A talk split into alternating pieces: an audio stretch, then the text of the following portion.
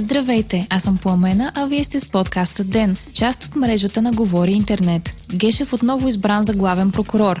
Google банкови услуги и книги без ДДС. Четвъртък, ноември, 14 ден.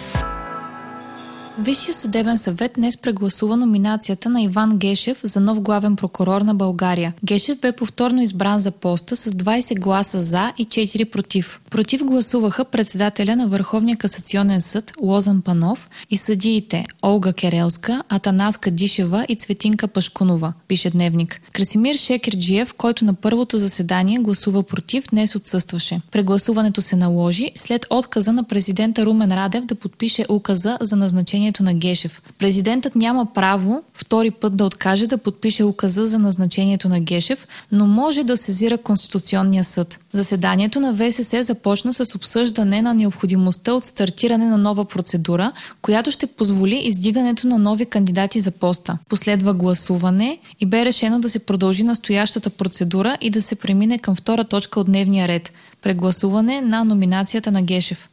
Заседанието на ВСС бе съпроводено от протести за и против избора на Иван Гешев за главен прокурор, сигнали за бомба в сградата на Висшия съдебен съвет и блокажи на улици от полиция и жандармерия минимална пенсия от 250 лева и първия ден от болничния да е за сметка на работника от 1 януари 2020 решиха от ГЕРБ и Обединените патриоти на общо заседание днес. Според вице-премьера Красимир Каракачанов, промяната в изплащането на болничните цели да прекрати практиката за вземане на фалшив болничен с цел удължаване на почивните дни. В момента работодателят заплаща първите 3 дни от болничния на работника си, а размерът на обещетението е 70% 10% от осигурителния доход. Според изказване на Валери Семионов, промяната въжи само за първия ден от болничния и втория и третия ден ще се изплащат както до сега. Статистика на Националния осигурителен институт показва, че за 5 години болничните с продължителност от 3 дни са се увеличили с 50 на 100, пише Дневник.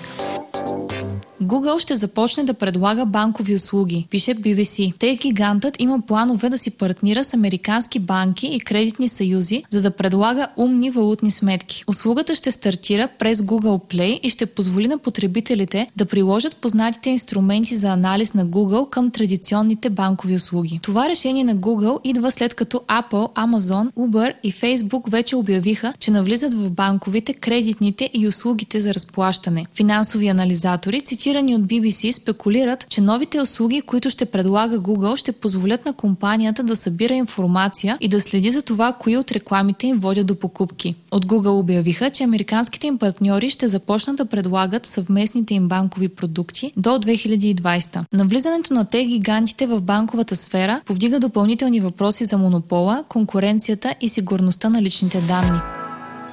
Книгите и учебниците да са освободени от ДДС, предлагат от ДПС, пише Капитал. Партията за втори път внася тази идея за промяна в данъчните закони, след като предложението им за нулеви ставки върху производството и разпространението на научна, художествена и учебна литература от юни месец не беше придвижено напред. Според Йордан Цонев тази промяна се прави с цел повишаване на конкурентоспособността на производителите, а не с цел понижаване на цените. При обсъждането на предложението юни месец, финансовият министр министър Владислав Горанов и председателят на парламентарната бюджетна комисия Менда Стоянова се обявиха против каквито и да е било промени на данъчните ставки. Освен нулева ставка за книги и учебници, от ДПС предлагат и да няма такси за детските градини и ясли.